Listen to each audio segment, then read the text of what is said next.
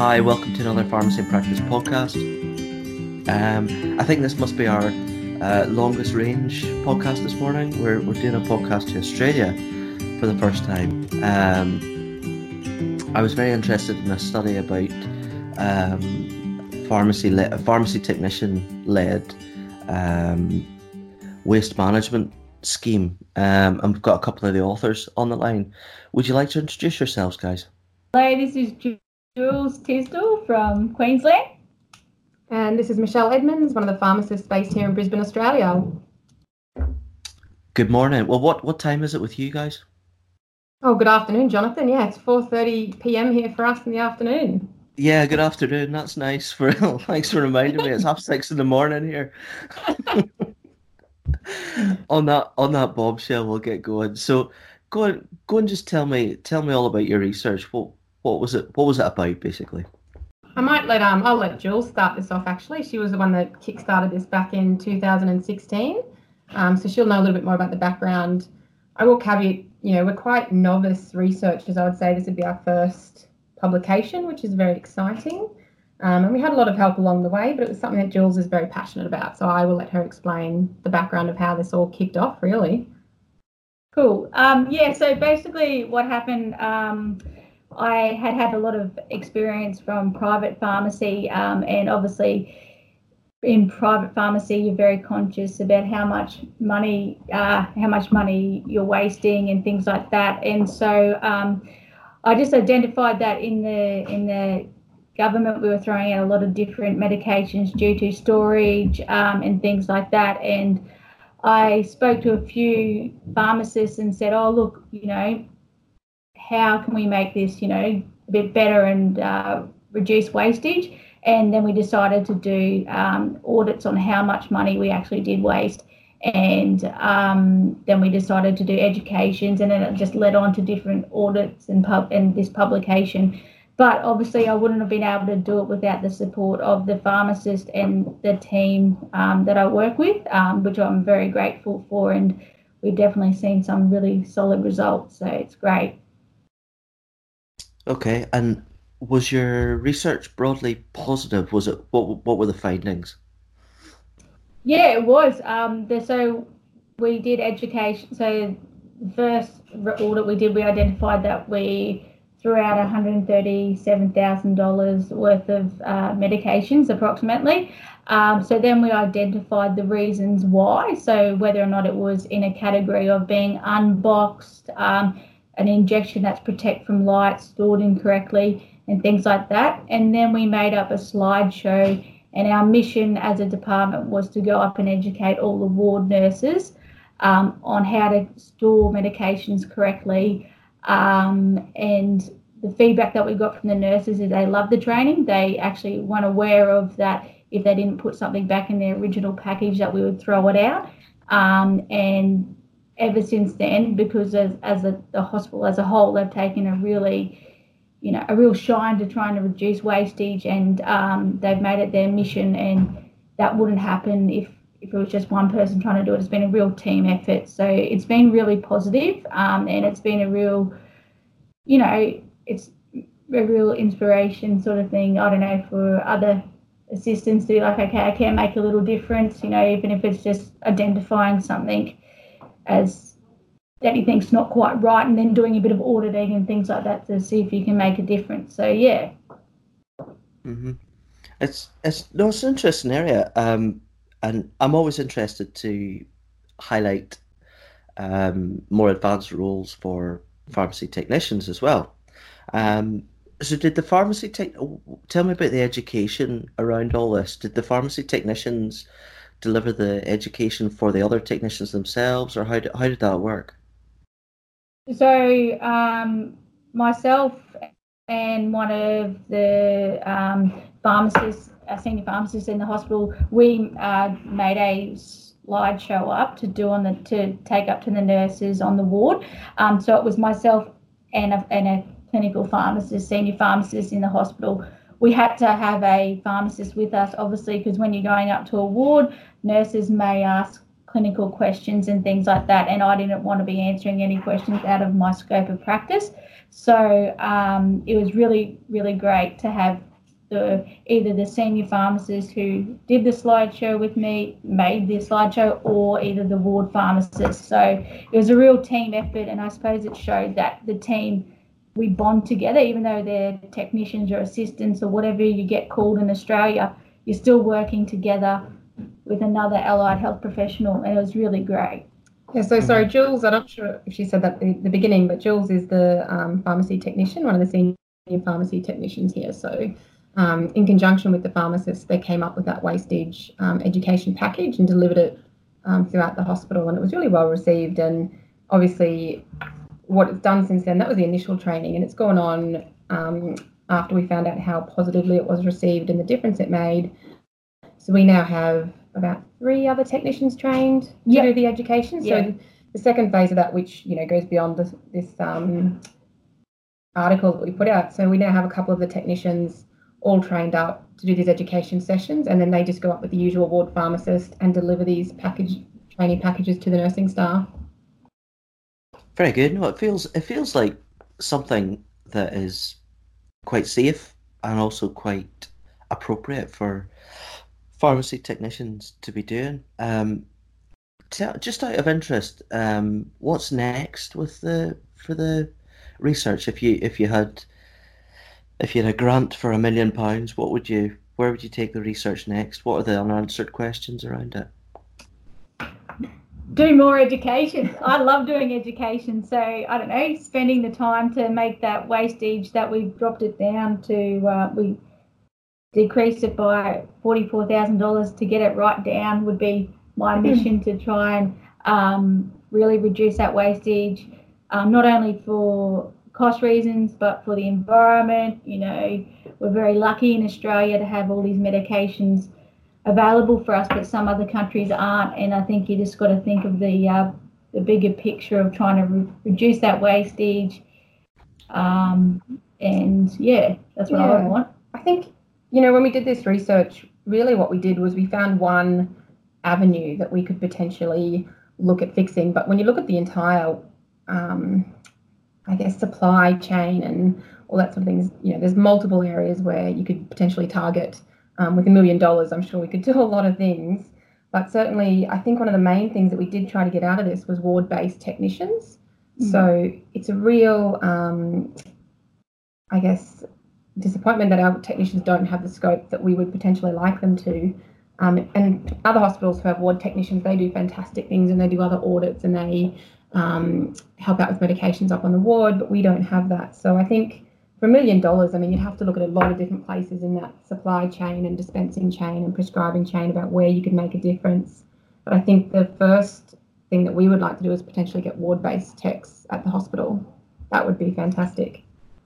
Cool. Yeah, no, that's interesting. So you, you spoke about um, upstream kind of prescribing decision making. I suppose that's that's part of preventing waste, getting getting folk to use the medications properly and stuff. But this is very much at the end downstream, isn't it?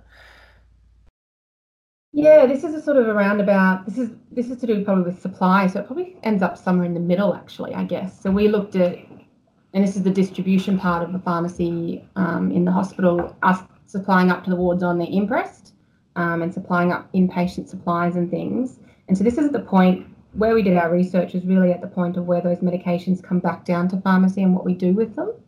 So we've got quite a robust process and procedure that I think Jules has written um, in conjunction with a few other people, guidelines about what is acceptable to reuse within a safety point of view um, and what we need to throw away because we can't can't reuse it. So this looked at you know what are we throwing away and how do we fix that? Because potentially some of the things that we throw away you know, we don't need to, but it, it, required sort of the whole hospital really to get on board. And the nurses have been fantastic as well and really taking us on board. Um, just knowing the process was really empowering for them that they then realised that actually they can make a difference from their end. So, yeah, it's probably somewhere in the middle of that supply chain, I feel, but you know, it's really only one small area of the whole bigger problem, I guess, that's out there, not just at our hospital, but Australia wide and really worldwide. Brilliant. No, it sounds like a sounds like a really um, a really worthy intervention. Um, congratulations. Um, when I've when I've got you, because I, I don't I don't Skype um, or I don't talk to um, Australian pharmacy professionals as, as much as I'd like to, to be honest. So there's quite a bit of debate in terms of the roles for pharmacy technicians in, in the UK and stuff at the moment. Um, this sounds like a really good, um, as I've said, really good role for for um, pharmacy technicians to kind of do do something a bit more advanced. Is there a couple of questions? Is there a difference between um, pharmacy technician practice in community versus hospital? I know this project was based in hospital, and what's the, what's the education and training for pharmacy technicians? Could it could it be better, for example, in in um, in Australia, like in the UK, for example? Um, pharmacy technicians have to register with the General Pharmaceutical Council. So, are there similar arrange- arrangements in place? Um, yeah, that's a great question. So in Australia, um, community pharmacy, because um, I did 12 years in community and I've been in um, with Queensland Health for four and a half years, it's uh, the role is very different. Um, so in community pharmacy, you'll have your own certificate that you can do, like certificate three in community pharmacy or a management certificate and things like that. And then in hospital pharmacy, you'll have a certificate three in hospital pharmacy and or a certificate for a hospital pharmacy, but they're not um, they're not really streamlined together, if that makes sense. Um, and then obviously in different states they have different rules and things like that. So I know um, one of our um, I know that one of the pharmacy groups called the uh, SHPA are working on streamlining all that um, process, and they're doing a fantastic job on that um, which will make it, you know, consistent throughout Australia. Um, and then hopefully we will have technicians um, registered as well because as a technician, you want to be, I feel like I want to be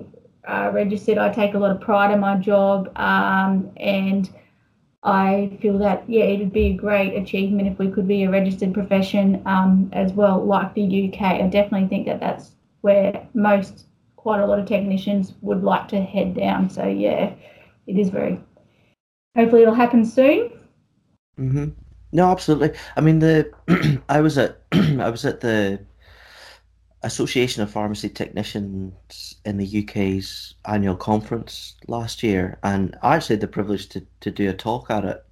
And um, just walking around some of the, you know, and seeing some of the work pharmacy technicians in this country are, are, are doing is it's quite uplifting um, and in many cases quite inspiring actually. Um, some of the research they're doing is, is is amazing, as you're doing, and also some of the, the more advanced roles, particularly in hospital. Um, you know, some some of the guys over here working in very highly specialized areas like aseptics and yeah. um, chemotherapy and um, Almost doesn't come across as patronizing, but I was just really impressed by.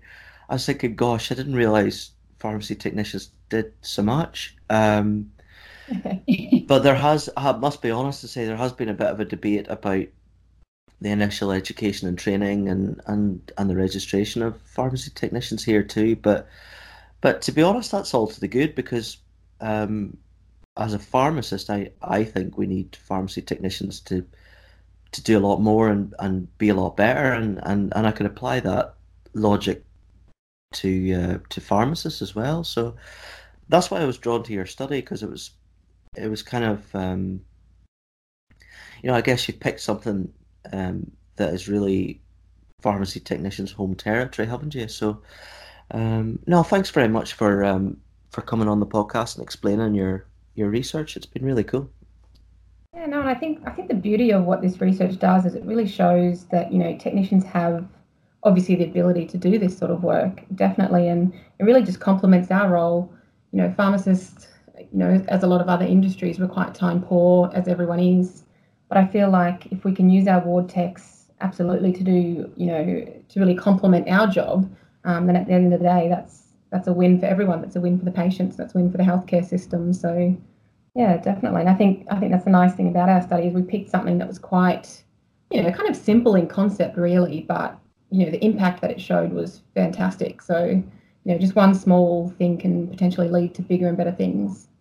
Exactly. And I think it's like it's definitely been a great um, experience to be able to work with, um, you know, Michelle Lannis and Tane, um, work closely beside them. You know, it's it's great. So it sort of helps break down walls if there's harmony between uh, pharmacists and technicians. So I think it's awesome doing projects like this together.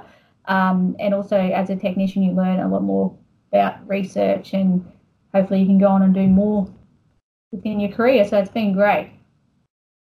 Absolutely. No, thanks very much. And um, I think uh, I think for a follow up interview, I should probably come to Australia. I think that would be best. Yeah, vice versa. we'll come to Scotland. Hey. Good stuff. A, uh, a research trip. Yeah. Ab- absolutely. No, it's lovely how we can. Um, it's something I want to do a lot more of with the podcast. Is um, I'm, I'm, you know, I've started to speak to authors of of, of pharmacy practice research. Um, this is the first international one, but um, hopefully the first of many. I think um, lots of the stuff in your study is is absolutely relevant to um, pharmacy and pharmacy technician practice in the UK. So, yeah, I think we're very lucky that we can we can have a blether over uh, over the podcast and um, and share ideas and stuff. So it's been it's been lovely talking to you. Hey, great. Thank Thanks. you very much. Thanks, Gemma. We feel quite privileged to be the first Australians on your podcast. Yeah. Yeah, yeah. Um, is strong. very good. Well, a lot of people say it's a very strong accent, an Australian accent. So I hope you can understand what I'm saying. I can't understand you, but my my uh, exposure to Australian people. Well, I've got a very good friend uh, in pharmacy circles who's from Australia, but um, the only other exposure is through neighbours. I'm afraid. Sounds like yeah, that's quite typical. I think. Yeah. Joe Joe Mangel and Bounce, Joe Joe Mangel and Bounce to the dog, you know. Probably not our finest export, but there you go. yeah, I, I, thought that might insult you. I'm so sorry. Um, no, it's quite fine. cool. Well, um, more importantly, it's coming up. Uh, it's coming up to be five o'clock with you, so it's time you had a gin and tonic. So um, I'm going to have my breakfast. You have a gin and tonic, and um, hopefully we'll speak soon. Yeah, thanks, Jonathan. Thank you. Cheers. Bye-bye. Bye.